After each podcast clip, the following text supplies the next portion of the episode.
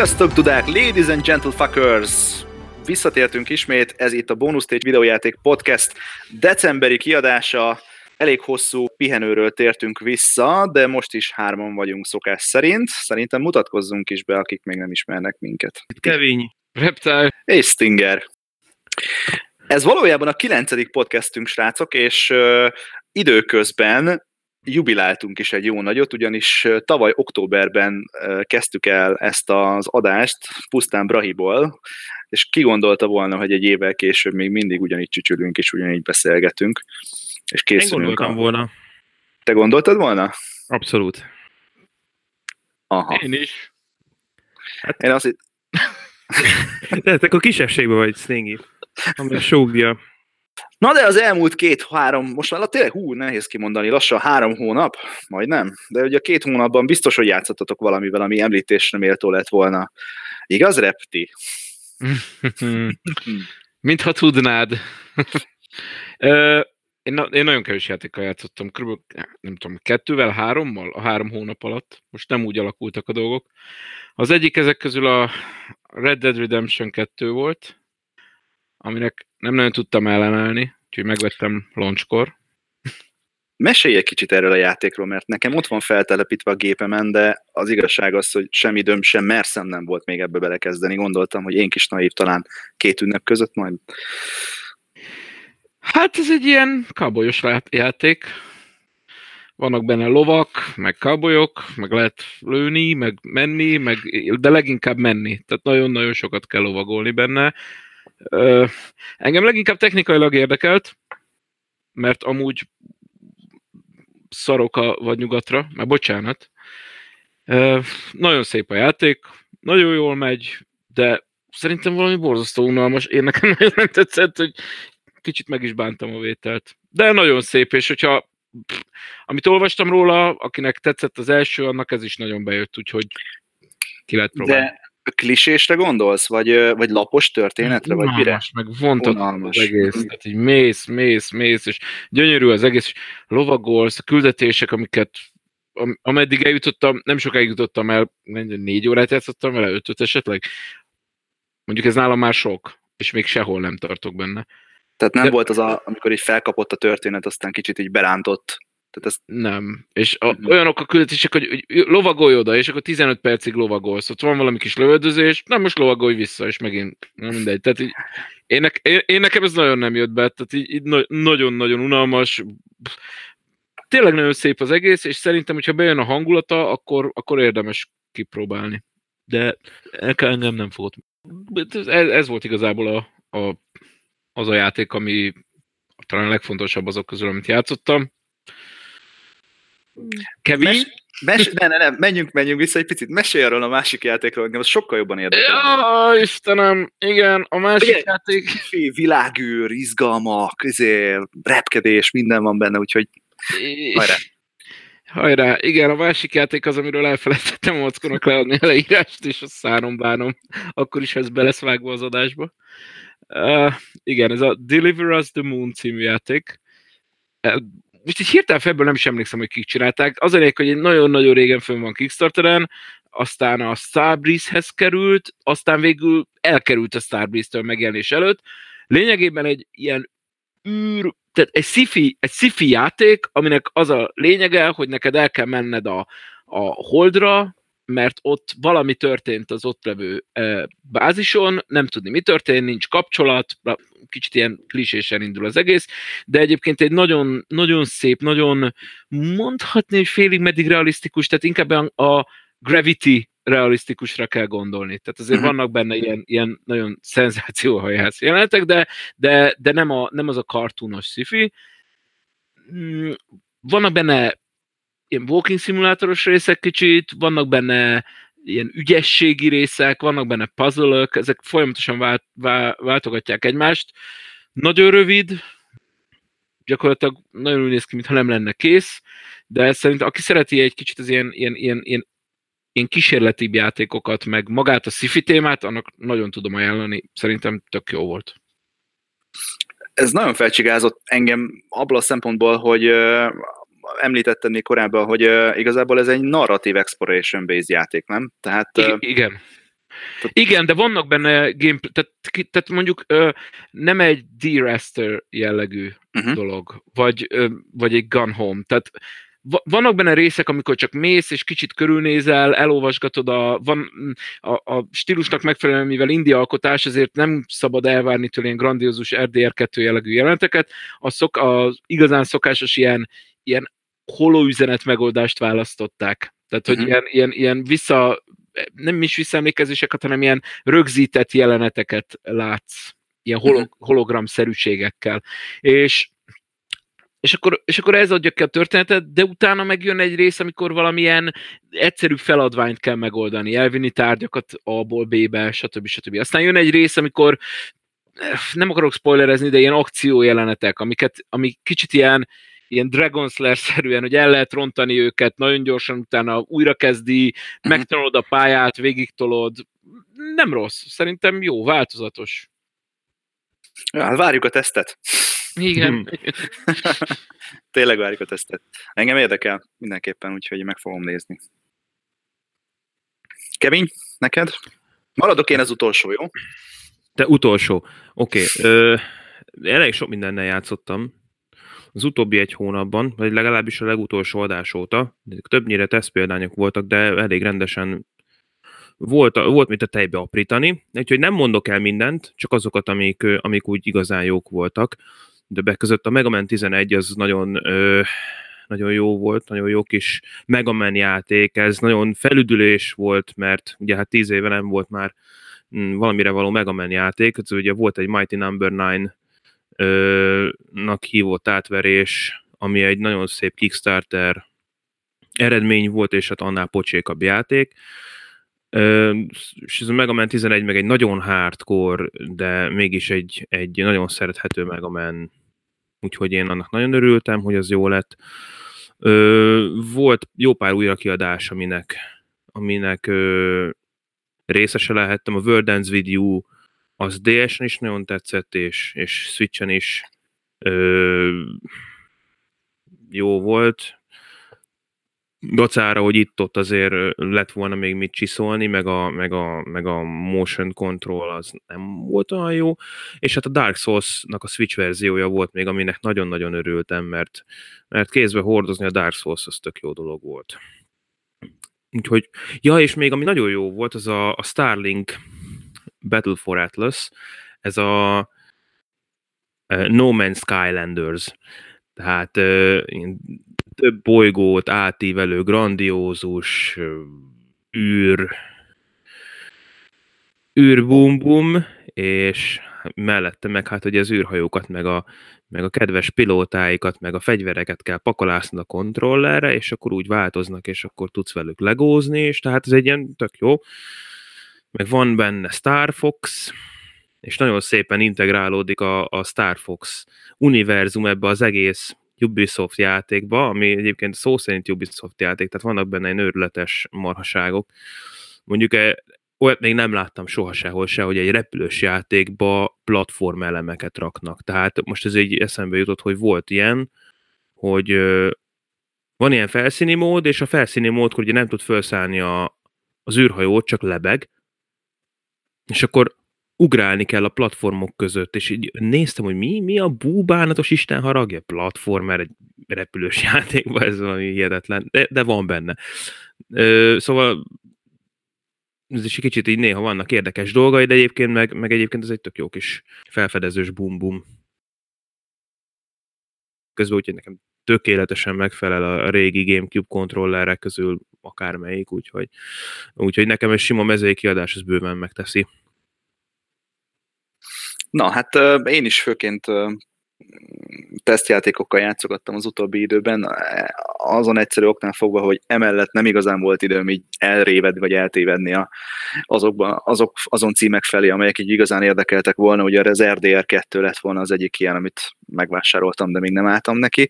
Emellett főként ilyen, ilyen autóversenyzős és egyéb okosságokkal játszogattunk, illetve néhány kooperatív játékkal, amivel egy kicsit több időt eltöltöttem, ugye az a, az a, a V-Rally, illetve a, a V-Rally negyedik része, illetve a, a Dakar 18 volt, ami egyébként egy teljesen középszerű játék, de mégis volt benne valami, amiért nem csak a gyerkőc miatt, mert együtt is lehet játszani kooperatív játékban, hanem kicsit más irányból közelítette meg ezeket a ilyen uh, nagy, nyílt világú uh, autóverseny játékokat, vagy egyáltalán nyílt világú játékokat, főleg azért, mert sivatagba tudsz csapatni, és azért elég érdekes koncepcióra épül a hagyományos uh, fix kötött pályás vagy kör, körmérkőzéses versenyes játékokkal szemben a Dakarnak a lelki világa, mert itt alapvetően GPS koordináták és checkpointok felé kell menni, de a játék nem igazán fogja a kezedet, tehát hogy gyakorlatilag ilyen szélességi a szélességi hosszúsági adatokkal dobálózik, illetve néha-néha, hogyha nagyon közel vagy, akkor bedobja az iránytűt, hogy na akkor mondjuk mit tudom, 350 métert menjél mondjuk nem tudom, 32 fokkal keletre meg ilyenek, tehát így kell elképzelni a játékot. Nem volt egy kiemelkedő játék, sőt egy olyan csapat készítette, aki eddig korábban ilyen középszerű já- autóversenyzős játékokhoz készített ilyen különböző textúrákat, meg, meg, meg ilyen látványbeli elemeket, ilyeneket, de ez volt az egyik játék, amivel játszottunk. A másik pedig az, hogy az utóbbi időben mm, kipróbáltunk közösen a gyerkőccel pár játékot a Game Pass-ennek köszönhetően, előfizettem a Game Pass-re, és ott futottunk bele néhány olyan kooperatív játékba, amivel így mostanában elkezdtünk többet játszani. Az egyik ez a Robocraft Infinity nevezetű cucc, ami egy idei játék, nem is írtunk és nem is beszéltünk róla még sem a gameren, sem máshol sem.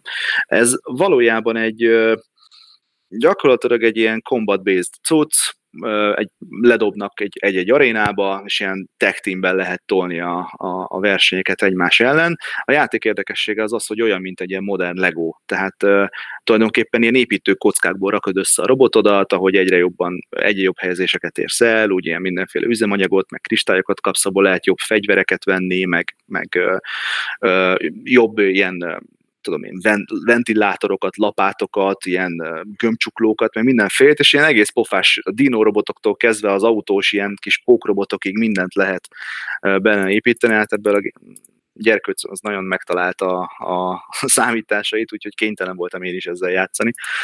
A másik meg a, Portál Nights, amiről Kevinnyel beszélgetünk egy kicsit. Te mondtad, hogy te tesztelted, nem, is, nem tudom, tesztelted, vagy csak játszottál vele, mondtad, Teszteltem. hogy elég, tesztelted, igen hogy ez ilyen kicsiknek abszolút jó, mert nem, ilyen, ilyen könnyed, kicsit ilyen Zelda-szerű RPG-nek mondanám.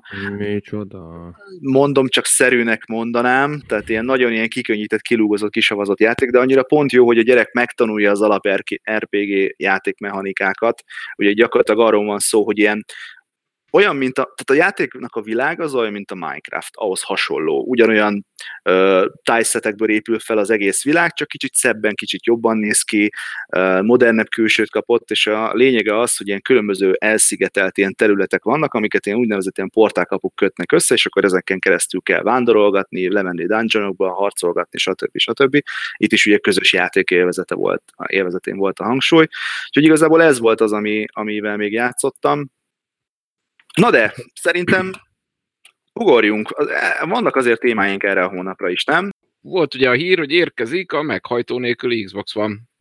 Tehát digital only, mint ugye a híres PSP Go, ugye az volt a neve.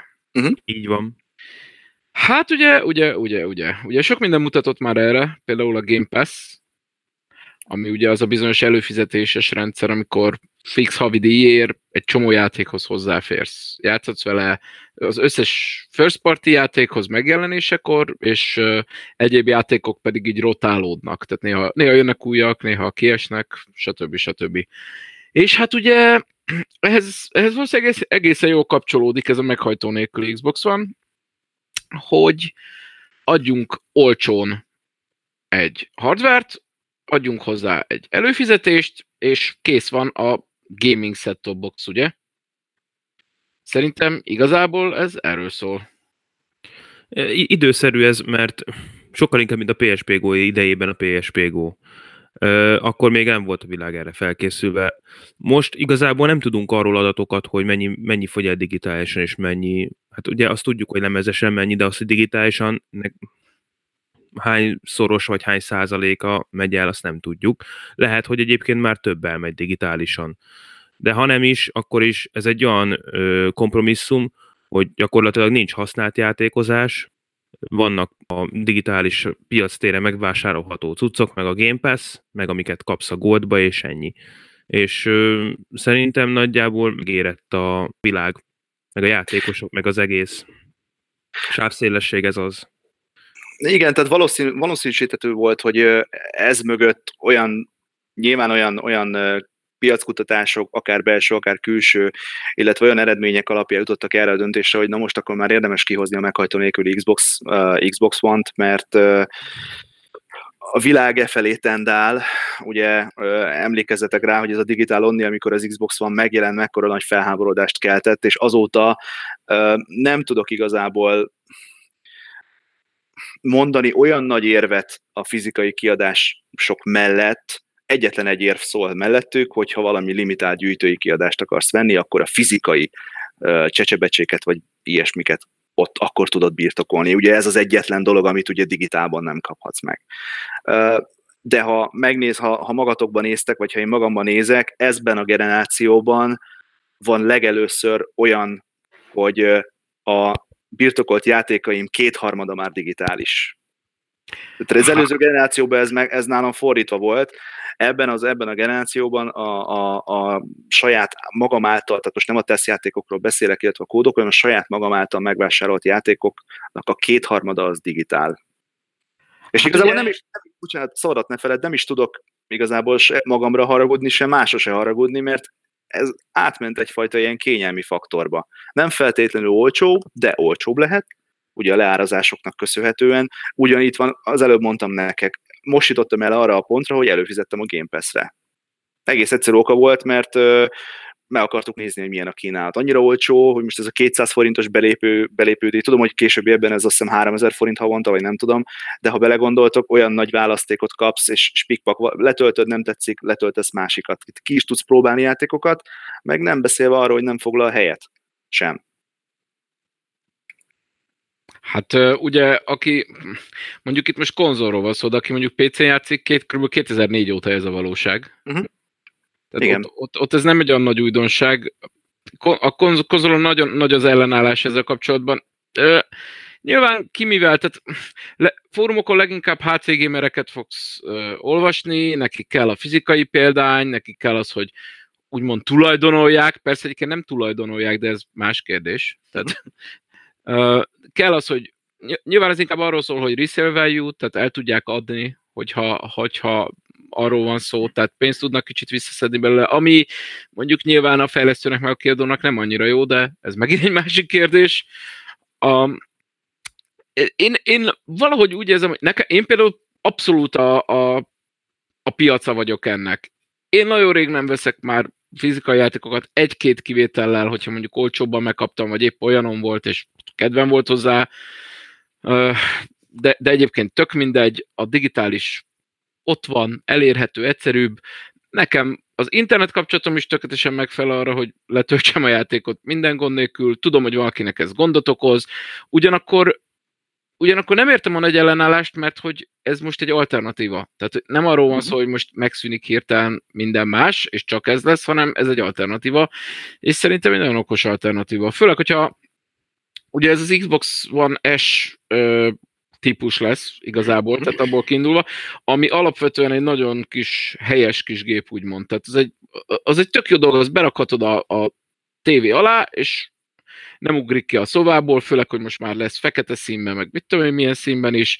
Ha van, tud Netflixet, tud 4K Blu-ray-t játszani, mellette ott van a Games Pass-on egy csomó játék, szóval én, nem, én nekem ez lenne az elsődleges konzolom most egyébként. Uh-huh. Hogyha... Nem beszélve arról, ugye, hogy nem csak arról szól a fáma, hogy ugye meghajtó nélkül érkezik, hanem, egy, hanem ugye alapvetően olcsóbb is lesz ebből kifolyólag. Most azt mondják, ugye, hogy 100 dollárra lesz olcsóbb a gép elvileg, de ha, ha csak 50 vagy 60 dollárral lesz olcsóbb, akkor is ez egy, az erre érzékenyebb rétegek számára lehet, hogy ez egy olyan döntő faktor lesz, hogy ezt választják majd azok a abszolút nem hardcore játékosok vagy szülők, akik éppen a csemetének akarnak egy játékot venni egy Game Pass előfizetéssel. Vagy nem, vagy nem csemeték, hanem például az ilyen 40-esek, akik így, mint én, akik még azért játszanának néha, de én már nem fogok 60 órákat ülni egy játék előtt, hogy uh-huh. aztán utána két év múlva megint 120 órát üljek előtte, tehát nincs az az Isten. És ugye emellett ugye van még egy olyan dolog, ami ehhez kapcsolódó, de egyelőre tényleg plegykaként kezelendő, hogy ez a Dis to Digital uh, program, amiben valószínűleg olyan struktúrát fognak kidolgozni, hogy ezekhez a gépekhez a korábban esetleg, aki mondjuk gépet akar váltani, vagy valami ilyesmi uh, van a háttérben, hogy esetleg a meglévő lemezes játékait valamilyen digitális verzióra, valamilyen szisztéma szerint beváltsa. E, e, erről gondolkoztatok egyébként, hogy ezt én, hogyan valósíthatom én, Én nagyon örülnék ennek, most megmondom őszintén, mert főleg 360-as játékoknál, mert nekem van egy, mert 360-ig van egy csomó fizikai játékom, viszont most éppen olyan az életem, hogy sokat utazom, és ahova megyek, ott már van egy ilyen kis, hogy mondjam, ilyen helyileg berendezett kis helyem, uh-huh. és mhm. ott van egy Xbox van. És ha digitál lenne, akkor most hozzáférnék az összes játékomhoz. Viszont a lemezeket nem fogom cipelgetni magammal. Én nem viszed magaddal a polcodat. Hát persze, nyilván. Fölcsapod a hátadra. Tehát ez, ez most nekem tök jó lenne, hogy hogy oldják meg. Pff. Passz. Game Pass. Game Pass. Hát úgy, úgy, hogy beküldöd. Tehát én úgy tudom megkezdeni fizikailag. Tehát, hogy, vala, hogy lesznek ilyen beváltó helyek? Ja, pontok. Igen, igen. igen. Helyre leadod a játékodat, cserébe kapsz érte egy kódot. Pontosan. Ezt el tudom képzelni. Igen, ezt tudom én is elképzelni. Én tökről, én vinném kb. az összes 360 játékomat. Minden talicskára raknál ezt nem. Há, annyi azért nincsen, de, de, de, de, de szívesen beváltanám őket digitális. A gyűjtőjéket nem váltanám be, de valóban tényleg van egy csomó olyan, ami csak úgy megvan, csak azért, hogy egyszer majd talán valamikor előveszem, ami valószínűleg soha nem fog megtörténni, és ott fognak megrohadni a polcon. Vagy hogy majd tíz év múlva azt mondom, hogy na jó, akkor ebben meggazdagszunk, mert akkor ezeket a cuccokat így el, elszóromítottam ott, de engem az is megriaszt, hogy mennyire félmetesen romlanak ezeknek a régi adathordozóknak a, az anyagminősége, meg a diszkrot jelenség, hogy a, a, abban a hordozó rétegben gyakorlatilag az, az vagy leválik, vagy oxidálódik. Tehát a lényeg a vége, hogy nem olvasható a, a, a média a meghajtóban, és azzal semmit nem tudsz csinálni. De ez, ez csak a régi CD-knél probléma. Én már láttam olyan Xbox 360-as lemezt, ami konkrétan olvashatatlan volt, és nem a gép meghajtója volt rossz, hanem egész egyszerűen helytelen tárolás miatt történt ez. De azt mondják, hogy a diszkrót az a reflexiós réteget érinti, és a, a DVD-knél már a reflexiós réteg előtt van egy, egy védő réteg. A régi CD-knél van az, hogy konkrétan a reflexiós réteggel érintkezik a lézerfény, uh-huh. meg minden, tehát gyakorlatilag ők azok, akik, akik ö, veszélyeztetettek. Ezért is kezdtem el a CD alapú játékaimat eladogatni, meg, uh-huh. meg megválni tőlük, mert, mert attól félek, hogy őket előbb vagy utóbb, ide inkább előbb utoléri ez a probléma. Ez a PlayStation 1 éra, éráig, nem? Hát ö, igen, meg hát PS, PS2-re is volt pár CD alapú PS2. játék. Uh-huh. Igen. A Dreamcast-es az GD-romos volt, de az is azt hiszem ilyen CD alapú volt alapvetően, nem? Csak valami másfajta sűrítési vagy tárolási eljárást alkalmaztak a oh, ami olyasmi, nem tudom. gigas lemezekhez. Úgyhogy akkor azok is veszélyeztettek lehetnek. Esetleg valaki tudja, akkor megírhatna nekünk ezen e-mailben, vagy kommentben, hogy melyik generációkat érinti ez az egész diszkot. Vagy levélben levélben, csevegő rovatba berakjuk. Írja ki CD-re. Írja ki CD-re. Floppira. Akarunk beszélni egy kicsit a Halo-ról? Nem. A Halo jelenségről? Ez hülyeség. Ez hülyeség. Senkit nem Elveszett a producer, még valaki zsebre vágta azt, hogy kilukadt a zsebbe, ezt ki ez, ez, egy vicces, ez egy vicces feljegyzés.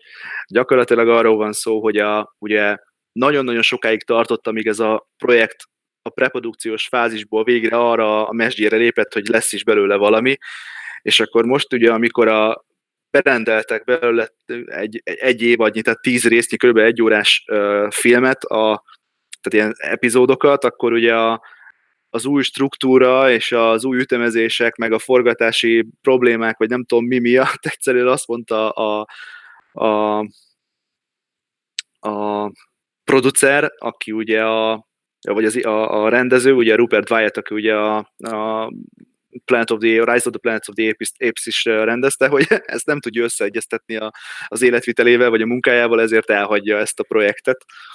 Úgyhogy Persze ment itt a, a nagy porhintés, hogy akkor hú, hát igen, hogy ez nagy csalódottság, de valójában nagyon sok ember, jó, jó embert megismertem, meg nagyon-nagyon szép sikereket értünk el már eddig is, meg hogy milyen szépen sikerült felépíteni az alapkoncepciót, a frameworkét a Halo sorozatnak, csak hát valójában nem tudni, hogy most mi lesz ebből.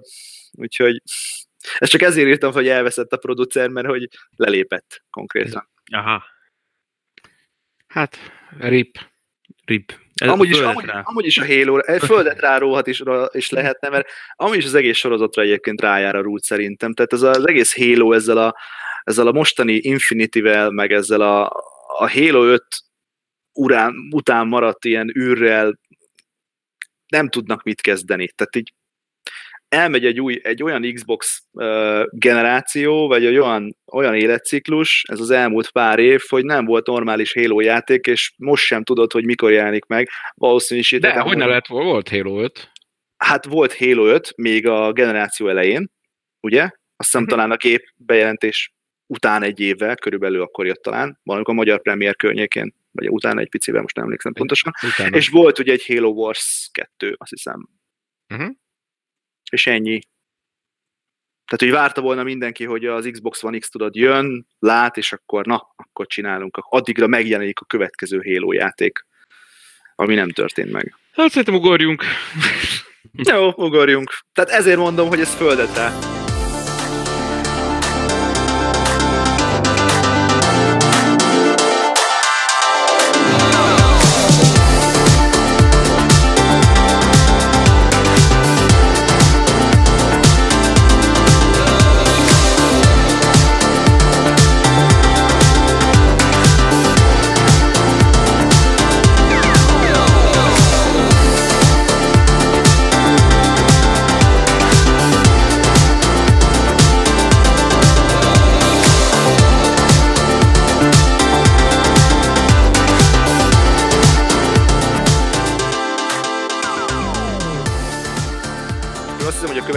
Témánkat azt nyugodt szívvel nyugtázhatjuk, hogy a Nintendo rekordaladásokat zárt a hálaadás után az USA-ban. Soha ennyi játékkonzol még nem fogyott ebben az Várj, ezt félreértelmezed, mert ez nem csak a Nintendo-ra vonatkozik, hanem így, mint, mint maga az iparág. Igen. Nem a 20 millió az úgy volt? Így van. így nem, azt, nem, nem úgy értem, hogy a, a Nintendo, soha ennyi Nintendo konzol nem fogyott még, és hogy egyébként átlépte a Nintendo 20 milliós eladott lélektani határt is. Én ezt így értettem. Igazából most az, hogy, hogy a piac erősödött, ez igazán ránk fért, ugyanis nagyon sokáig ez folyamatosan gyengülő tendenciát mutatott, és én egyébként arra gyanakszom, hogy mivel nem volt normális harmadik szereplője a piacnak, ugye a Wii U-ra gondolok most elsősorban, a Wii U-s Nintendo-ra, és most, hogy ugye újra van egy működőképes harmadik fél a piacon, ezért van az, hogy erősödik, és mivel az is erős, a PS4 is erős, az Xbox van is kezd magára találgatni, gazdaságilag, így úgy gondolom, hogy ennek köszönhető az, hogy, hogy ezért ilyen erős ez a piac most jelenleg. Ennél érdekesebb, hogy jövőre kihagyja a Sony az E3-at, srácok. És ugye azt nyilatkozták, hogy igazából új útvonalakat, új lehetőséget, új opciókat keresnek arra, hogy, hogy a játékosokhoz új utakat találjanak, mert hogy úgy érzik, hogy kicsit ez, a, ez az E3, illetve ez az egész uh, műfaj egy picit kezd kifulladni. Mit gondoltak erről? 20, mióta van E3? 20 éve, 24 éve? Mikor volt az első? Emlékszik rá valaki? 90... Wikipedia biztos pillanat. Na most a Sony, annyit tudok, hogy a Sony az első E3 óta jelen van. 95. Ja, valami ilyesmire gondol, 96 lett volna tippem, de... 23 éve. Igen. Tehát kezdődik, kihagy... a, kezdődik a Sony Direct. Igen, nekem is van egy ilyen érzésem. Vagy ugye koncentrálnak a PS5-re, lehet, hogy mindenki mondjuk PlayStation-ös bejelentést várna, de még nem jön a gép.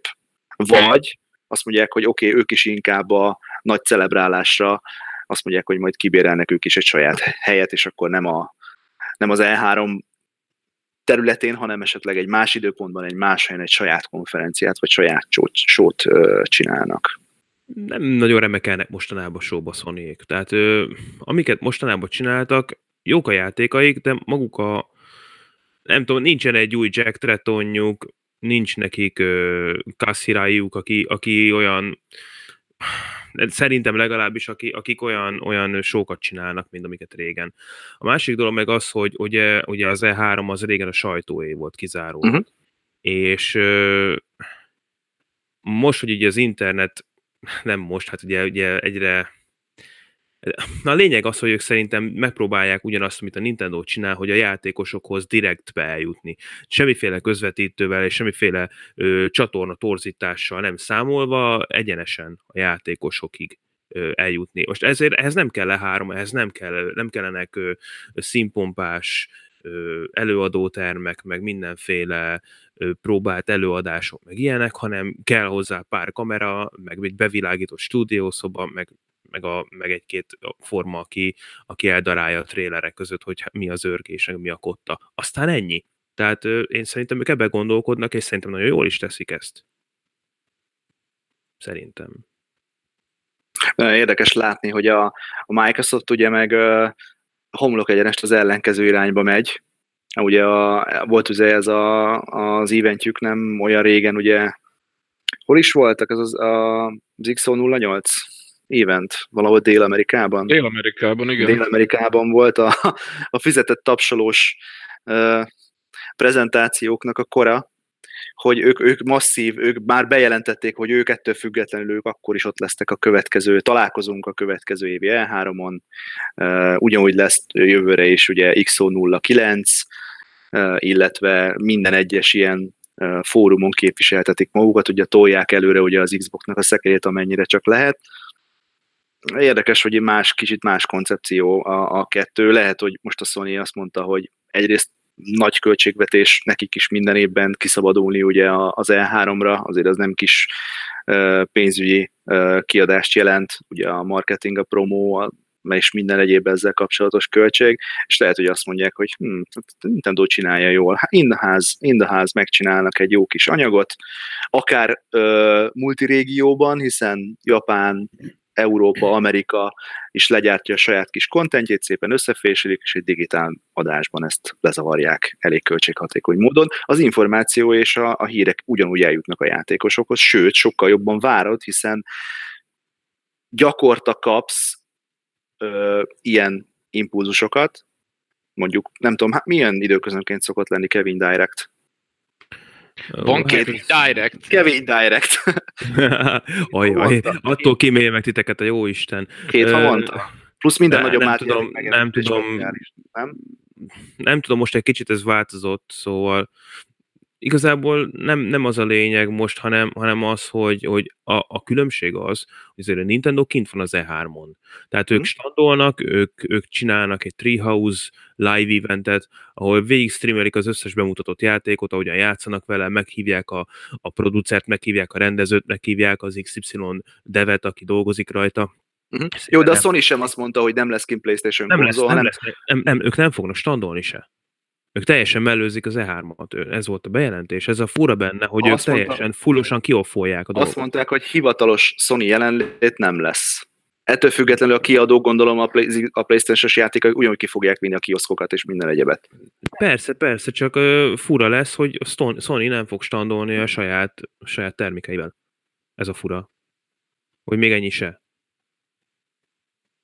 Hát, lehet, hogy az E3 is egy picit át fog alakulni a jövőben. Gyanítom, hogy igen. Egyre kevesebb létjogosultsága van egyébként ezeknek a hatalmas nagy éventeknek. Nézzétek meg például a Hannover Cebit, az most el.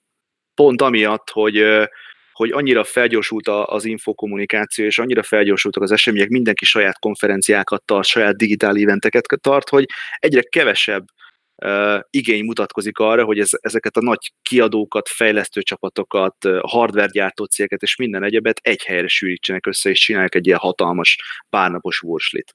A Gamescom mondjuk egy kicsit más ebből a szempontból, mert a Gamescom az inkább ilyen uh, játékos központú rendezvény, illetve esemény, ugye, ahogy te is mondtad, hogy az E3 korábban pedig alapvetően elsősorban a sajtósoknak volt megtartva.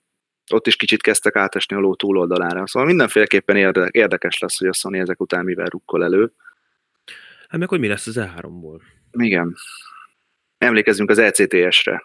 Hasonló jelenség kezdett körvonalazódni az első vészjósó jelek környékén, amik, amik belengedték azt, hogy az ECTS nem úgy működik, ahogy kéne. Ugye ez a European Computer Show volt, amit ugye Londonban rendeztek meg, és itt néhány év alatt szépen el is halt. Sajnálom egyébként, mert meg volt ennek a varázsa, meg volt ugye mindig ez a kis ilyen gamer ünnep, hogy úgy mondjam, ez egy kis gamer karácsony a nyár elején, hogy, hogy leültünk, és akkor sokszor az is volt, hogy így vigadósok, így összeültünk, meg, meg nálad, hiszem nálad is néztük, nem is tudom, de, de lokkóéknál tudja, hogy néztük, és, és, így, és ez így meg volt a hangulata, hogy na akkor biztosan durantanak valami jót, ami, ami tetsző lesz. És hogyha nem lesz ilyen, már pedig vagy hogy nem ilyen lesz, majd meglátjuk ezt, de minden esetre nekem hiányozni fog ez a, a felhajtás, ami van körülötte. Tudom, hogy ez így kényelmesebb, tudom, hogy így jobb, tudom, hogy így költséghatékonyabb. Tudom azt is, hogy, ha, hogy sokkal kényelmesebb nekünk játékosoknak is az, hogyha nem az van, hogy elmegyünk egy ilyen rendezvény, és beállunk a sorba. Egyszer voltam Budapest Game Show-n még nagyon-nagyon régen, kb. 10 éve, és körülbelül azt hiszem egyetlen sorba voltam hajlandó beállni, utána játszottam kettő percet valami aktuális játékkal, ami akkor volt, és utána mondtam, hogy nagyon, én soha többet ilyet nem akarok. úgyhogy, úgyhogy úgy, igen, sokkal egyszerűbb lesz az, hogyha hogy, hogy mondjuk a, a kiadó, vagy a, vagy a platformholder, vagy akárki felrakja a, a digitális piac terére az aktuális bemutatott játékának a, az időzített demóját, amit kipróbálhatsz, hogyha lesz ilyen egyáltalán, mint az, hogy te sorba áldogáljál a semmiért, és hát, hogy azért, hogy kipróbálhassd. Szóval vannak itt alternatívák bőven, majd meglátjuk, hogy mi lesz. Nem lennék, meglepődnék, hogyha bejelenték, hogy nem leszünk ott az E3-on, de a Gamescom-on ott leszünk. Valaki ezt úgy konstatálta egyébként, hogy nem baj, legalább nem kell, kelni, nem kell fölkelni hajnali fél háromkor. Ez is egy nézőpont. Így van. Viszont van egy csomó jubileumunk, uraim. Ez a sony dolog, ez azért is érdekes, mert ugye mindenki a PS5-öt várja, meg, meg plegykálnak már róla, ezért is lett volna érdekes a jövő évje három ilyen szempontból, viszont most lett 5 éves a PS4. És, ami szerintem sokkal fontosabb, hogy 20 éves a Dreamcast, gyerekek. Biztos, hogy mindenkinek van Dreamcast-es élménye, legalábbis nektek tuti, hogy van. Mondjatok egy-kettőt. Csak annál, annál inkább, mert nem emlékeztünk meg róla, és ez, ez egy elég nagy szívfájdalmam nekem, mert számomra a Dreamcast az a, az a, az a Sega szomorú hattyú, hattyú halála, hattyú dala, és igazából a, az egyetlen olyan Sega konzol, amihez valamilyen szinten így érzelmileg kötöttem. Mindig Nintendo-s voltam akkoriban, és a, a Dreamcast volt az egyetlen. Jó, kicsit a Sega Saturnnal is így így a közelbe kerültek, de a Dreamcast volt az egyetlen, amire azt mondom, hogy én már a vége felé jutottam hozzá, viszont olyan játékfelhozatal van ennek a gépnek, hogy egyszerűen az hihetetlen. Sőt, azon kevés konzolok egyike, ami a mai napig aktív életet él. Hát most ünneprontó leszek, de én ebben nem tudok osztozni veled. Tehát van Dreamcastom, de nem tudnék olyan nagyon sok játékot mondani, ami azt mondanám, hogy hú, ez nagyon el... A semmiukat élvezgettem a maga módján, ahogyan tudtam élvezni 2010 akárhányban, amikor én ezeket megvettem, mert én nekem annó kimaradt. Na lehet, hogy pont ezért. Ezért, mert nem akkor volt dreamcast amikor, amikor valójában az a gép még élt, vagy már az életciklus a vége felé tartott. Hát mert... elég kevés időm volt arra, hogy akkor versek, amikor még élt. Viccelődtünk is ezzel, hogy, hogy 20 éves, 20 éves a Dreamcast, tehát élt három évet, akkor akár azt is érezhettük volna, hogy 17 éve halott a Dreamcast, vagy nem tudom. Igen, igen, igen. Nálam is ugye azért más egy kicsit ez az egész, mert ugye ott van ugye a Shenmue, ami akkoriban egy döbbenetes játék volt, de nagyon sok olyan, olyan cím van ezen a gépen, főként shooterek, ami nekem a, az a zsáner, ez egy gyengém. Ugye rengeteg arcade shooter portokat, portoltak ugye át erre a gépre, köszönhetően annak, hogy elég nagy hasonlóságot mutatott az akkori Sega rendszerekkel, a Naomi, Naomi-based hardware ami ugye az akkori Sega játékgépekben volt, de itt debütált, gondoljatok csak bele, itt debütált a Sonic Adventure, itt debütált a Soul Calibur, az első online játék a Fantasy Star Online, itt volt Ikarugánk, itt volt Jet Set Radio-nk. Szóval a Resident Evil Code, a Rez például, még a PlayStation 2 előtt. Tehát ezek mind olyan játékok, amire azt mondom, hogy basszus, tehát a Virtual Tennis, atya úristen, még a Norejkerékkel mennyit játszottunk ezekkel a játékokkal. A Rez azt utána hozták ki a PS2 verzió után, nem? A PS2 nem. Szerintem nem. Na, Mindegy, ez, ez, ez egy házi feladat lesz nekünk, de a lényeg a lényeg, hogy, hogy Dreamcast-en is volt rez. Aztán például a, sajnos már nem érte meg, de ugye a Half-Life is erre a konzolra jelent volna meg hivatalosan akkoriban egyedül. Quake 3 És megjelenés előtt, megjelenés előtt lelőtték a Half-Life-ot, úgyhogy kész volt. Na igen. Szóval elég érdekes masina ez, kicsit, kicsit felemás. Ugye jött a Playstation, gyakorlatilag technikai fölényben volt ezzel a géppel szemben, aztán le is söpörte ugye ezt az egész masinát, meg hát ugye a Szegának az egész hibás döntések sorozata vezetett oda, hogy végül is a Szega gyakorlatilag úgymond a hardware gyártó divíziója az teljesen K.O. lett, úgyhogy ezért inkább úgy döntöttek, hogy akkor szoftveres területen tudnak egyedül tovább lépni és fennmaradni, úgyhogy hát boldog szülőnapot Dreamcast, reméljük még még pár évig élvezhetjük, ha ezek a gépek, vagy a meghajtóik se adják be a kulcsot.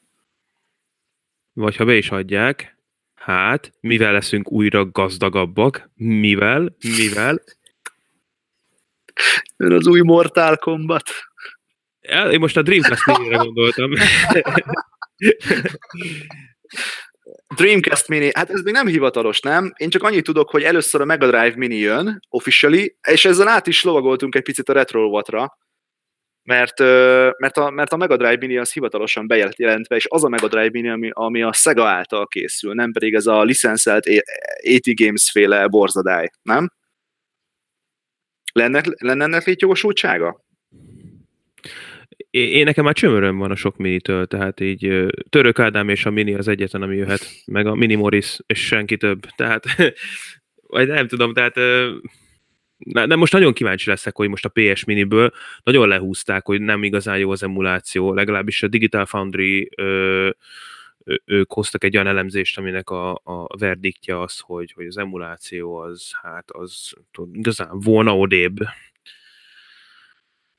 Ö, kíváncsi leszek, hogy, hogy ezek a mini sikerek ezek meddig fognak még menni. Legutóbbi podcast, vagy valamelyikben beszéltünk erről már, hogy, uh-huh. hogy itt ez a hullám ez törni fog előbb vagy utóbb. Kicsit átestek a ló túloldalára szerintem, igen. Aha, Tehát igen. túlságosan sok túlságosan sok felesleges minikonzol készül, ami lehet, hogy az adott rajongói bázist kiszolgálja, de nagyobb tömegeket nem, nem képes megmozdítani. Mondjuk a Dreamcast Mini az pont egy olyan dolog lehetne, itt, itt össze tudok hozni 20 olyan játékot, amire azt mondom, hogy ezzel még a mai napig tudnék játszani. Ez mondjuk, ugye beszéltünk róla korábban, nem biztos, hogy a más platformok esetében lehetséges. Vagy hát szerintem a commerce, lenne. úgymond commerce platformokról mindegyikről össze lehetne szedni simán 20 játékot. Mármint amik így így vagy úgy látod, sikeresek hogy, voltak. Látod, hogy nem sikerül mindig. Tehát ugye a, a, a PS-t is ekészték a felhozatala miatt, a PS mét. De ott az, az egy másik történet. A PS simán akár százat is lehetne. Mert az egy nagyon, nagyon úgymond ö, szoftver ellátottságában egy nagyon erős gép volt.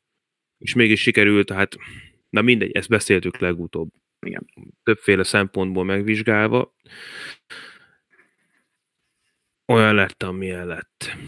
És az, hogy nem, mit akartak lelicenszelni, kitől, ki mennyire adta, hogyan, stb. És min, valószínűleg ilyen ö, ö, gondolatok mentén lettek ezek ö, megálmodva, hogy mi kerüljenek föl rá. Ö, hát ez van, az kész. Majd, majd, majd lesznek okos emberek. De ha már picit a DC miről beszélgetünk, és ez egy kicsit a retro voltunkra, retro belelóg, Van itt pár olyan érdekes dolog, amit így mi is csak most fedeztünk föl, nem olyan régen, mégpedig az, hogy az eredetileg Amigára megjelent Toki, ami egy ilyen majmos kis ugrobugrálós akció platformjáték volt, ez nagyjából 30 éve jelent meg körülbelül, és most remaster kap ez a játék, méghozzá azt hiszem talán Switch exkluzív ez a remaster, ha jól emlékszem. De ami még nagyobb érdekesség, és ezt most Repti találta meg, hogy ez a játék ez már a Steam-en is fent van. Ugye? Nem, nem, nem. a Steam-en van fönn. Green, Greenlight-ként, tehát Greenlight olandó projektként rakták föl, de még valamikor 2012-ben. Egyébként a Toki egy arcade játék eredetileg. Igen, viszont az arcade átirat az egyedül azt hiszem Amigán jelent meg annak idején. Meg Mega Drive-on. De az már későbbi, és az már a második rész, nem? Mm, biztos? Tehát eredetileg 1989-ben ugye ezt a TED Corporation csinálta ö, játéktermi platformokra, és igazából annyi a lényege, hogy ezt a verziót fogják átültetni, illetve ezt fogják remasterelni uh, Switchre. Egy remake-et fog kapni, vagy nem Igen, is remaster. Ilyen, ilyen, ilyen, ilyen remix jött ki meg a Drive-ra, ugye? Valami, Igen. Volt is valami alcíme. Így van, így van, így van. És az érdekessége, hogy ez fizikailag is megjelenik ez a játék, és egy ilyen fából készült arcade állványt is fog tartalmazni a csomagolás, valószínűleg ezért lesz majd nagy. De hogy mit lehet beletenni, meg hogyan arról nem a szól a fáma. Igen. Valószínűleg ugye a switchet magát, nem tudom. Lobókészletként. Tessék. Ó, Kevin, ez a te játékod lesz akkor. Juhú, lehet megint hajtogatni. Sőt, igazából ez elvileg meg is jelent már, az, az e-shopba föl, fölkerült november 27-én. A hivatalos megjelenés viszont elvileg a mai napon van, most, amikor a podcastet fölvesszük. Boldog szülinapot, Toki! Boldog szülinapot, Toki! Te kis Toki!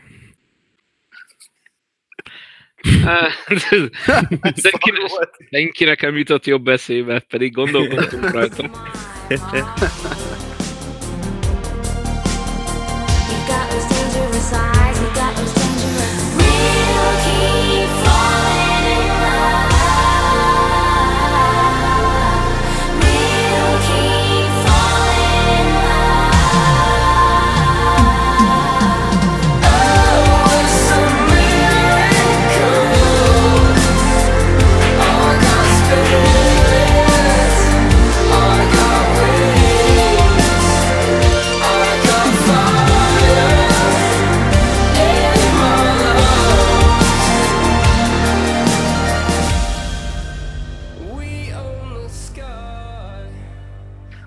már remékekről beszélgettünk, van ám azért itt még pár érdekesség. Az egyik a, a Barbarian is kapott egy reméket, ez még az elmúlt hónapban.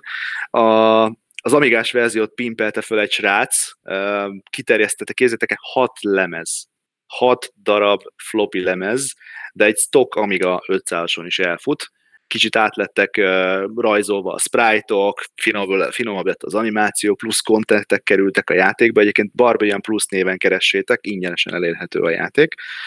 És emellett egyébként a, a Worms-ből is készül még egy DC verzió, amit már Isten tudja hányszor átneveztek, és hányszor hagyták abba a fejlesztését, de elvileg a Worms Director's Cut végre finishbe és révbe ér, és mire másra, mint Amigára. De várja, ez már megjelent. Nem. A Worms DC 97-ben megjelent. Igen, már kurva rég, az volt az utolsó Amigás izé. Igen. De ez az 1.5-ös verzió. Worms Director's oh. Cut, egy, Worms 1.5. Egy patch logot is. The Director's Cut. The di- Igen. Van egy alfa ver- van belőle egy alfa verzió, ami májusban jelent meg, és most véglegesítik. Mi, Director's Cut 1.5 alfa? Igen, ez volt májusban, és most fog megjelenni majd hivatalosan fizikai lemezes kiadásban Amiga platformra a Worms The Director's Cut 1.5 final verzió. Micsoda szép! Hát ennek mondjuk az az érdekessége, hogy ez az Andy Davidson készíti. Bizonyám az eredeti fejlesztésre. Az, így van, így van.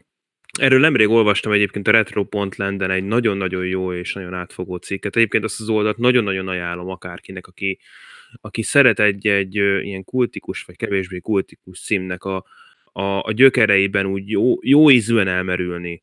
Tehát így a, a Gret nevű srác készíti ezeket a posztokat, és némelyik ilyen százezer karaktert, szóval ő, ő aztán tényleg nem spór, olyan, olyan kutató munkákat végez a, a cikkeihez, hogy egyszerűen hihetetlen, és olyan részletekre derít fényt, hogy, hogy nem is gondoltam volna egy-egy címről, hogy ez is, meg az is, tehát így legutóbb Street Fighter 2-ről, meg nem is tudom, nagyon sok mindenről, szóval nagyon érdemes, ha már így ajánlhatok ilyet, akkor ezt ajánlanám.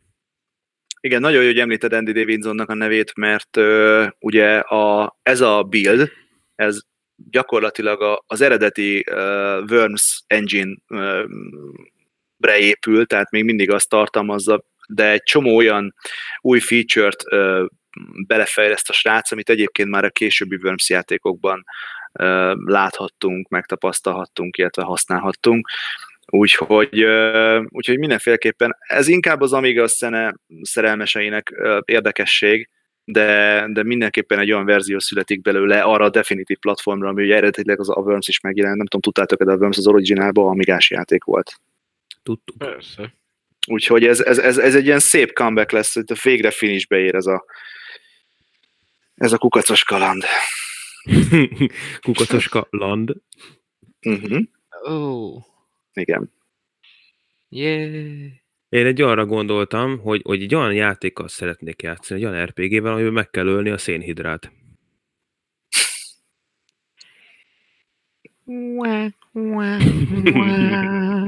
És benyomnám azt a nyerítős effektet, csak nincs meg. Még mindig le tudod tölteni. Még van idő. Igen, mert... Még sose késő. Szóval remélem ezek után a retro játékok után valaki ezek közül az emberek közül leül, és csinál egy új játékot, mert kezdenek rohadt unalmasak lenni már ezek a felújított retro játékok. Hát ezt támogatom. Ezt támogatom. Ezek kb. olyanok srácok, mint amikor a bújom ezeket a fórumokat, ugye, amik ilyen komodoros, meg amigás, ilyen retro uh, hardware tervezés, fejlesztéssel foglalkozó oldalak, és akkor mindig minden fél évben jön valami olyan tech kütyű ezekhez a régi gépekhez, amiből gyakorlatilag egy Trabartból akarunk Wartburgot csinálni, mert gyakorlatilag új hardvereket készítenek ezekhez a régi gépekhez, egyrészt ugye azért, mert hogy élvezetesebb legyen a 21. századi használatuk, másfelől pedig hazudnak saját maguknak azzal, hogyha ezeket te belepakolod, hozzáteszem méregdrágán ezekbe a gépekbe, akkor abból valami csúcs szuper eredmény lesz. De valójában mindig csak hardvereket terveznek, és itt jön a gondolatmenetem a tiédhez, hogy szoftvereket viszont nem. Szóval jönnek ezek az új hardverek, és ezekkel az ezer éves régi játékokkal, vagy azoknak ilyen felpimpelt, kényszerszerűen felerősített, vagy, vagy felgyengített, nem is tudom, hogyan fogalmazok, verzióival játszogatunk, és de miért? Egyébként Miért? nincs ezekkel a felújításokkal, nekem tényleg most viccet nincs ezzel semmi baj, csak szerintem készíteni érdekesebb ezeket, mint beszélni róla, mondjuk így. Tehát a, az, az, a, a retro szín, aránylag új dolog a retro színben, ez a csak néző típus. Tehát ugye a YouTube-bal együtt jöttek a retro csatornák, aki ezeket csak nézi, csak, csak igazából nézni szeretnek róla, meg hallgatni szeretnek róla, stb. De, de a retro szín nem erről szólt eredetileg, hanem, hanem készítettük, készítették, vagy készítettük ezeket a dolgokat. Tehát maga, a, maga az alkotás volt az, a, az érdekesebb részen, a, én, legalábbis az én részemről. Tökéletesen egyetértek. Most is készülnek új játékok ezekre a régi platformokra, hiszen nézd meg a Sam's Journey-t például az mondjuk C64-es. De Amigára is tudnék mondani három olyan játékot, ami most készül jelenleg, és vadonatúj, tehát nem átirat, nem remake, nem remaster, hanem, hanem új játékok. Csak annyira ellenyésző ezeknek a száma, hogy egyáltalán nincsen parival ezzel a hardware dumpinggel, amik hozzáteszem olyan horribilis összegbe kerülnek, hogy ez tényleg csak a legeveltemültebbek tudják, vagy akarják megfizetni. De én nem ezt nem mondom, Inger. Én, én úgy általában beszélek erről az egész retro dologról, hogy az én szempontomból kicsit kezd unalmasnak lenni, unalmas lenni az, hogy erről beszélek. Mármint, hogy nem akarok erről beszélni, nem érdekel annyira. Mhm. Csinálni jó, de most már x éve, ráadásul ugye ez az utóbbi pár évben lett igazán mainstream ez a retro. Nem véletlen jönnek a mini XYZ-k csak, hogy mondjam, vagyunk páran, akik az első NES emulátort 97-ben próbálták ki, érted? Tehát Hm, így De tökéletesen hú- 20 megértem. évet, és borzalmas, amikor már tényleg minden erről szól. Na igen, tehát akkor láttad Igen. először a Nestikölt, meg a nem tudom mit, már akkor is léteztek, és Igen. újdonság nincsen benne. Na, tény is való. Nem is nekünk készülnek ezek igazából, én azt mondom. Nem, de azt az adást mi csináljuk? Én csak azért mondom, hogy én már egy kicsit tudom az Hm. x miniről beszélni. Szerintem is lapozzunk, Abszolút. menjünk tovább. Eh, Támogatom. Beszéljünk új dolgokra, amik még előttünk állnak. Például Ello, Leisure Suit Larry, forráskódjáról. A future. Mi lesz ebből? Mi lesz ebből? Láttátok, hogy hol tart? Valami két millió dollárnál? 10 Vagy ezer dollárnál. két millió forintnál? Tízezer Két- dollár? 2,8 millió forintnál. Te jó Isten. És a csávó hozzátette, hogy nem is biztos, hogy ezek a, ezek a lemezek működnek, mert hogy nem úgy voltak tárolva, tehát egyáltalán nincs rá garancia, hogy te ezt megveszed és megkapod a, a, a Larry 1 2 a forráskódját olyan változatban, hogy azzal tudsz is kezdeni valamit. Igen, közben mondjuk el, hogy arról van szó, mert egy kicsit ilyen kurtán vezettem fel, hogy arról van szó, hogy a, a Sierra Online egyik jó munkás embere, aki ennek a nevéhez köthető a Larry sorozat például, most elkezdte, tehát e- elárverezi gyakorlatilag a forráskódokat tartalmazó lemezeket, és ez tart most jelenleg 10 ezer dollárnál, és ugye tényleg itt, itt floppy lemezekről van szó, tehát még, még csak garancia sincs rá igazából, hogy működnek. Egészen elképesztő. De nem tudná esetleg letesztelni, ez akkora egy... Hát nyilván ez hozzátartozik ehhez az egész, tehát ettől lesz érdekesebb, úgymond. Ez De- ugye az izgalmi faktort. Ó, Istenem, nem tudom, mely ilyen hülye vesz meg 10 ezer dollárért három floppy lemezt, hogy őszinte legyek. Ráadásul nem árisíthatják, meg nem adhatják újra ki a játékot, tehát az továbbra is a, a hivatalos jogutódnál van, a Sierra egyik Ki jogutódjánál. Kiadni ezekről a lemezekről a, azt a kurva ronda kalandjátékot? Én bármit el tudok képzelni, hát én biztos nem, nem adnék rá egy azop, azop petákot se, de Én annyira kész vagyok ettől az egész gyűjtői baromságtól, ami a gamingbe megy, hogy ez ami elképesztő. a gyerkőce nyilatkozta le, ugye a, el, ugye 72 éves már az úriember, és, a, és azt nyilatkozta az egyik ilyen YouTube-os emberkének, aki meginterjú volt ennek kapcsán, hogy azt, hogy egy gyerekemnek se kell ez a sok szemét. Ők valószínűleg tudnak már valamit.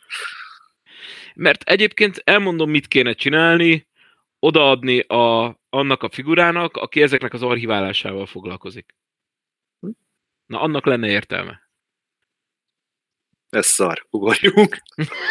Ez hülyeség. ez, ez a mondatunk, nem? Ne, nem De tudom, egy, tudjátok, ez olyan, mint a, izé, a, a, vannak ezek az SNES cartridge-ek, ilyen, ilyen rakat fos szarjáték, de volt belőle 10 példány, és emiatt két Ez- millió igen. dollárért. Stadium Events. Igen, igen. És társai. Meg a, Golden World akármicsoda, ami ugyanaz a, ugyanaz a Super Mario Bros. van rajta, mint a többi, csak mit tudom én, a, nem tudom melyik pályától kezdődik, és van belőle három darab. És ez Igen. mitől olyan kibaszott érdekes, de komolyan, tehát ez számomra annyira érthetetlen. Ez egy érdekes téma, itt azért bejön a gyűjtő szembe. Valószínűleg elmondtad, a, a, ott volt a, a kérdésedben a válasz, azért, mert három darab készült belőle. Hát Semmi másért, mert önmagában értéktelen. De ezzel lehet, ezzel lehet csajozni, ezzel, ezzel izé, tudsz tankolni benzinkúton, vagy mi a... Ez, ez pontosan ugyanolyan visszakanyolva a Commodore-hoz, mint hogy abból is készült egy C65, amiből létezik pár darab a világon, prototípusok, egyik szarabb állapotban Na, van. ne, nem, nem, nem, az nem ugyanaz, mert azért Na, az egy más gép, tehát hogy azt meg tudom érteni valahol. Oké, okay, rendben van, de például ugye ott a, a, a 264-es szériából, ugye ami a plusz négy utódja lett, abból is van három darab, az egyiknek hiányzik a fél bele, a másiknak nem tudom milyen, és ezek ugyanúgy gazdát cserélnek, folyamatosan gazdát cserélnek, valaki mindig nyer rajtuk. Hát ezek a játékok ebből a szempontból hasonlóak, tehát ezek, ezeket adják, veszik. Tehát egyik gyűjtő se ül rajta évekig. Én ezt értem, de hát ez, hogy mondjam, attól van értéke, hogy mindenki idióta. Igen. Ezek nem túl érdekesek önmagukban. Mondjuk egy C65 szerintem érdekes olyan szempontból, hogy történelmileg egy másik architektúra, ami soha nem jelent meg gyakorlatilag. Így van, igen, de én... De a Mario Stadium faszom az ugyanaz a játék, csak a, nem az első pályáról, hanem a másodikról. És mellé csapták a Nintendo NES World Cupot, mert hogy ez valami eventen volt valamilyen... ilyen- Érted? Two, bizé, two Mario One Cup. Faszom. Ez benevágd. De simán, simán behagyjuk. Tökre értem, egyébként abszolút egyetértek veled. Tehát igen. Tehát van a, van a, a, a higgadt, érsz, észszerű gyűjtőszenvedély, a műkincs, tehát valószínűleg a, műkincs is ehhez, ehhez sorolható, meg van, a, van az, az észszerűtlenség, ami most ez érted épp ugyanolyan, mint hogy valaki gondolt egyet, és akkor mit tudom én, talált egy olyan amibót, amiben mondjuk most a Samusra értem ez alatt, hogy Két fasza van. hogy két, két, arm, két armkanonja volt. Mind a két kezén volt egy-egy, mert gyártási hibás volt az az Amiibo. Adtak érte valami, nem tudom hány millió forintot. Utólag nagyon koppant az űrge persze, de kiderült, hogy van belőle több is. Egy egész szériát legyártottak rosszul. Gyakorlatilag mind olyan, a jó, jóból van két darab, tudod. Vagy megváltoztatták a kanont, és akkor onnantól ez az a, izé, a common. Az egyiknek, az egyiknek Canon van, a másiknak meg Xerox. Kanon. Ó, ez meg. Aj, aj, És aj, akkor aj. is, ismét itt vagy, ismét e, itt vagyunk a Fujin, érted? Igen, a Fujin. Fuji. Fujin. Én erről annyira akarok beszélni, srácok. Kész, Stinger majd meg hall, hogy a Mortal Kombat 11-ről beszéljen.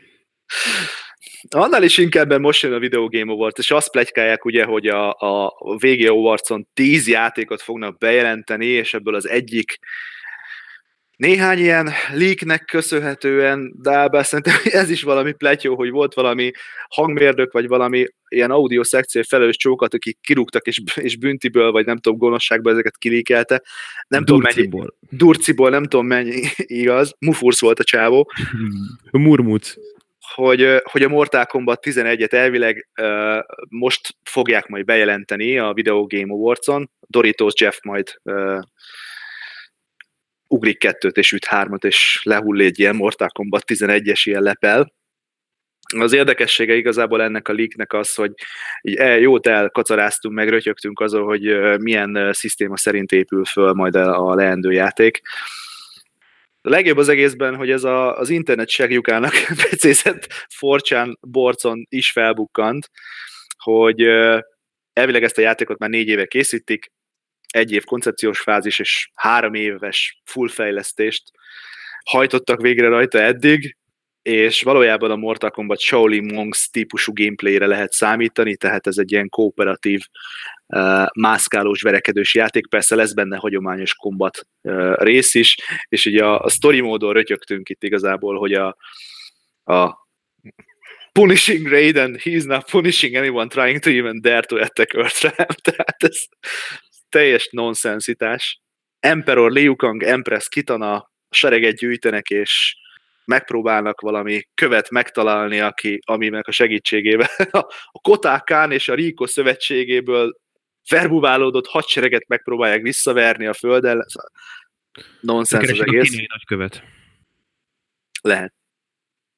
A lényeg egyébként, hogy biztos, hogy készül a következő Mortal Kombat, tuti, hogy a NetherRealm fogja készíteni, de ezeknek nem szabad felülni. Lehet, hogy be is fogják jelenteni, de azért erős kétségeink vannak a felől, hogy itt a, a visszatér Fujin, a Fujin, És ez nem egy pálya. és ez nem egy pálya, hanem ugye a Hanem Morta. Mortál 4-ből a szélistene, azt hiszem, ha jól emlékszem. A szélistene. A szél... A szélisten itt már. De nem a bélszél. Nem bélszél. De lesz sekszag Rikóval, Kotákánnal és Tot- Totákán.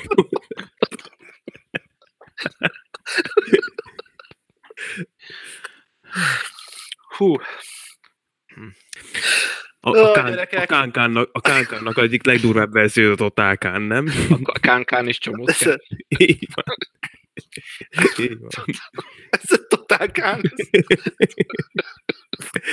Totálkánra törik egymást. Biztos lesznek ott is ilyen, ilyen törésmodellek, tudod, amikor így csont- csontot törnek, és akkor a, a, a, az ilyen igazán durvák lesznek a totálkán, Szerintem nem? lesz egy olyan kivégzés benne, hogy tudod, egy ilyen autó tesztpályában meglendítenek, egy kocsiba beültetik a ríkót, nekivágják egy fának, és totálkánra töri magát. A Kojiba. A Kojima. Kocsiba. Be, be. Na jó van. Jó, komolyra fordítva a szót, itt nagyon tényleg elvicceltük ezt az egész podcastnek így az utolsó szekcióját, de reméljük nem bánjátok. Idei évre még van egy érdekes esemény, ez pedig most lesz, ha minden igaz, hetedikén, jól emlékszem? Igen. A Miklós? Video Game Awards. Szóval végé Awards-on innen Golden Joystickon túl. Ott, ahol a totálkán. Azt klikkelgeted. Ott a Joystickodat. ahol a Total Khan is cool, A Fujin.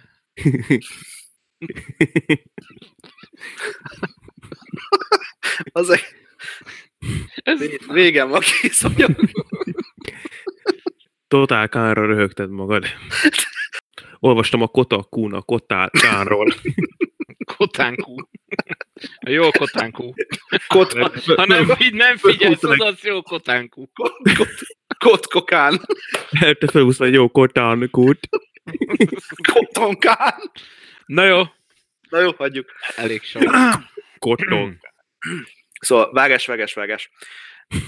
Szóval az idei évben van még egy videójátékos szempontból érdekes rendezvény, illetve esemény, ez pedig nem más, mint a Video Game Awards 2018, amit ugye Jeff Keighley a házigazdája, és december 7-én lehet élőben követni majd a, a, a, az interneten keresztül. Ugye azt ígérték, hogy körülbelül 9-10 új játék bejelentés is várható erre az eseményre, ahol egyébként ugye az év játékai, évjátéka díj mellett ugye különböző kategóriákban sorsolnak ki címeket, és, és, és helyezéseket, és ugye itt volt, Sorsolnak.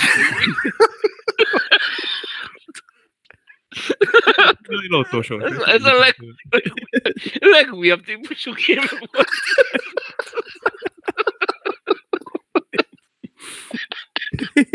Baszki sticker a életben. Basz meg. Ezt a rohadt életben. Na, ma most már ezt is tudjuk. azt a kurva jelze.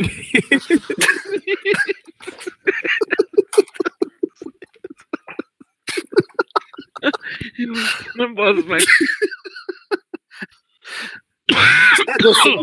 Mert te fogsz beszélni mindjárt. Na jó, én megfulladok egy pillanat. Sorsoljuk már kell kibeszéljen. Oh.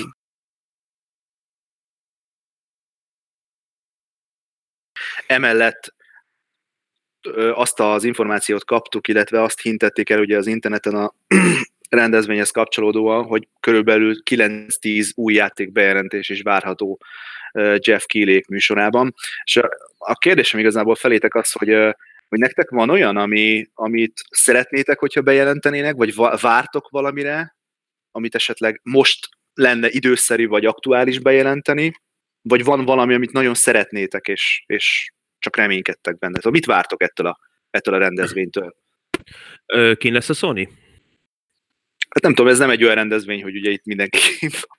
Mert akkor mire le- gondolsz? lehetne a Game Awards az új E3. Na mindegy. Ö, igazából én új bejelentésben azt várom, hogy lepjenek meg, nyilvánvalóan, de amit nagyon szeretnék, hogy a Bayonetta 3-ból és a és a, és a Metroid Prime 4-ből mutogassanak már valami gameplayt, ezt nagyon szeretném. Valamint, ha, valamit még nagyon szeretnék, a, hogyha a Wonderful 101-nak a, a, az új verzióját, vagy újrakiadását, vagy nem tudom mi a fenét végre hivatalossá tennék, már mennyire lehet, mert nagyon szívesen játszanék vele a WC-n. Mhm. Hát ezek közül szerintem egy biztosan, majd hogy nem biztosra vehető, hogy teljesülni fog. A Metroid Prime 4 ebből nagyon rebelgetik, hogy abból most fogjuk megtekinteni az első vagy, vagy trélert, vagy, vagy gameplayt. Ugye a, a, a, erre több utalás is volt, ugye Reggie-től, a Reginátortól, vagy Reginátortól, Hát az első ugye- trélert már láttuk a gyönyörű négyesünkkel. A négyes, hát igen, túl vagyunk. nem nevezném trailernek, de, de igen, tehát ez, ez, ez valószínűsítető, hogy lesz egyébként a, a Video Game Awards-on. De mi van még? Repti, neked van valami olyan, ami, ami téged érdekelne, és, vagy vá- nagyon várod, hogy itt esetleg esély mutatkozik arra, hogy ez itt lelepleződjön? Nem nagyon, hogy Death legyek. Strandingből van, amíg Jaj, az Tényleg, a Death Stranding-et Death Stranding biztos, hogy lesz. Megint megnézhetjük Mikkelsen, Mikkelsen, Mikkelsen, hogy Mikkelsen. átalakul egy babává, aki befúrja magát a nő szemöldökhéja alá egy pakolásba. Ugye, Mi- Mikkelsen átalakul egy hallá, és így lesz belőle Pikkelsen. Igen. Nem tudom, én nem várok most olyan nagyon semmit egyébként. Pff, tippelnem kéne, akkor vagy valami Ubisoft bejelentés lesz, vagy Final Fantasy. ugye Jeff Keighley mondta, hogy több mint tíz játék. E- Egész pontosan ezt Akkor twitteltek. és- Final Fantasy 15-től 24-ig. És az az érdekesség, hogy ugye azt is mondta, hogy e, ezekben, vagy tehát, hogy ez a tí, több mint tíz játék, ezek között nincsenek benne a már megjelent játékokhoz köthető újdonságok, tehát tényleg itt új játékokról, vagy új, új megjelenésekről uh, értesülhetünk majd.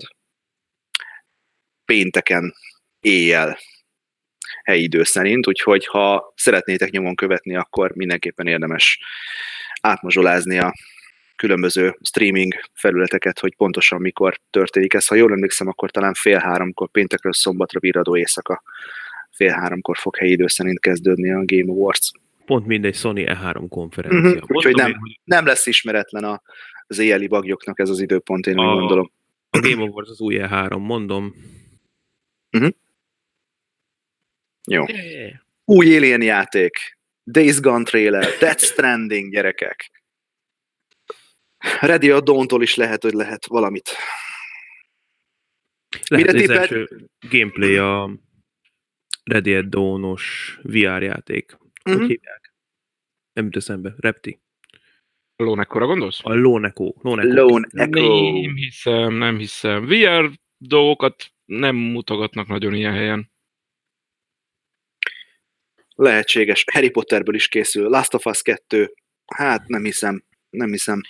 A, Tsush- a Tsushima-t se venném ide igazából. Tehát ezekből már volt E3-as anyag, tehát valószínűleg ezek kiesnek. Majd meglátjuk, legyen meglepetés. Hogyha És tényleg új dolgok, akkor úgyse tudjuk. Így van. Viszont egy tipp így a, a podcast végére. Évjátéka. Game of the Year. Tippeket kérnék. Egy, egy, most tippeljünk, hogy mi lesz az évjátéka, vagy hogy nekünk mi az évjátéka. Nem, tippeljetek, hogy a Video Game Awards, a Game Awards-on, bocs, ez nem Video Game Awards, csak a Game Awards, Game Awards-on mi lesz a- az Ö, évjátéka. Nem érdekel. Biztos, hogy Red Dead 2. Tehát ez szinte Red Dead borítékolom. 2, God of War, ö, nem Ebből tudom, szép nótát lehetne írni. Red Dead 2. Kettő, Érdekes, God of igen. War. Nyolc évvel ezelőtt amúgy tök érdekes, de pont két ez a franchise volt, ugyanúgy az évjáték a címért, tehát a God of War, meg a, a, a, a, Red, Dead, Red- a Red Dead Nem Redemption. tudom, én megmondom neked őszintén, hogy nem is nagyon érdekel. Olyan szinten, olyan szinten nem a, azok a játékok tetszenek, meg nem azokkal játszom, ami úgy általában a, a, az évjáték a Mhm. matéria, hogy így tényleg teljesen irreleváns számomra az Ezt egész. oszt- osztom ezt a véleményt, és ezért lett volna a második kérdésem, azt csak megpróbáltad lelőni, hogy szerintetek, nektek, akkor nem szerintetek, nektek, nektek mi az évjátéka? Aztán most Még csak lök, lökjük be ezt az infót, aztán majd, majd januárban kivesézzük alaposabban. Szerintem még nem jelent meg az évjátékom. Smash. Ah, igen, szerint, de, de még nem jelent meg. Úgyhogy még Ennyire biztos vagy mondhatom. benne? Nem, Hát- nem tudom, nem tudom. Én gyanakszom rá, hogy ő lehetséges, Mhm. de hát még, még nem játszottam vele, addig nem lehet az évjátéka, úgyhogy még egyelőre várok vele, amíg megjelenik. Tehát akkor neked csak egy tipped van. Ez korai. Még nekem. Repti? Gondolkodom, hogy én nem, én nem sokat játszottam ebben az évben az igazság, de mm, Sea of Thieves. Nekem erős gondolkodóba kell esnem, hogy mit mondjak évjátékának. Én nem tudok évjátékát mondani. Egyik sem volt az többihez képest annyira kiemelkedő, amire azt mondanám, hogy az az évjátéka. Nekem az évjátéka az ma jövőre fog megjelenni, kis csúszással, februárban. Pedig reméltem egyébként, hogy a, a Dirt Rally 2 az idén még becsúszik, de, de nem sikerült neki. Ami nagyon-nagyon közel volt a az év játéka, játéka a titulushoz.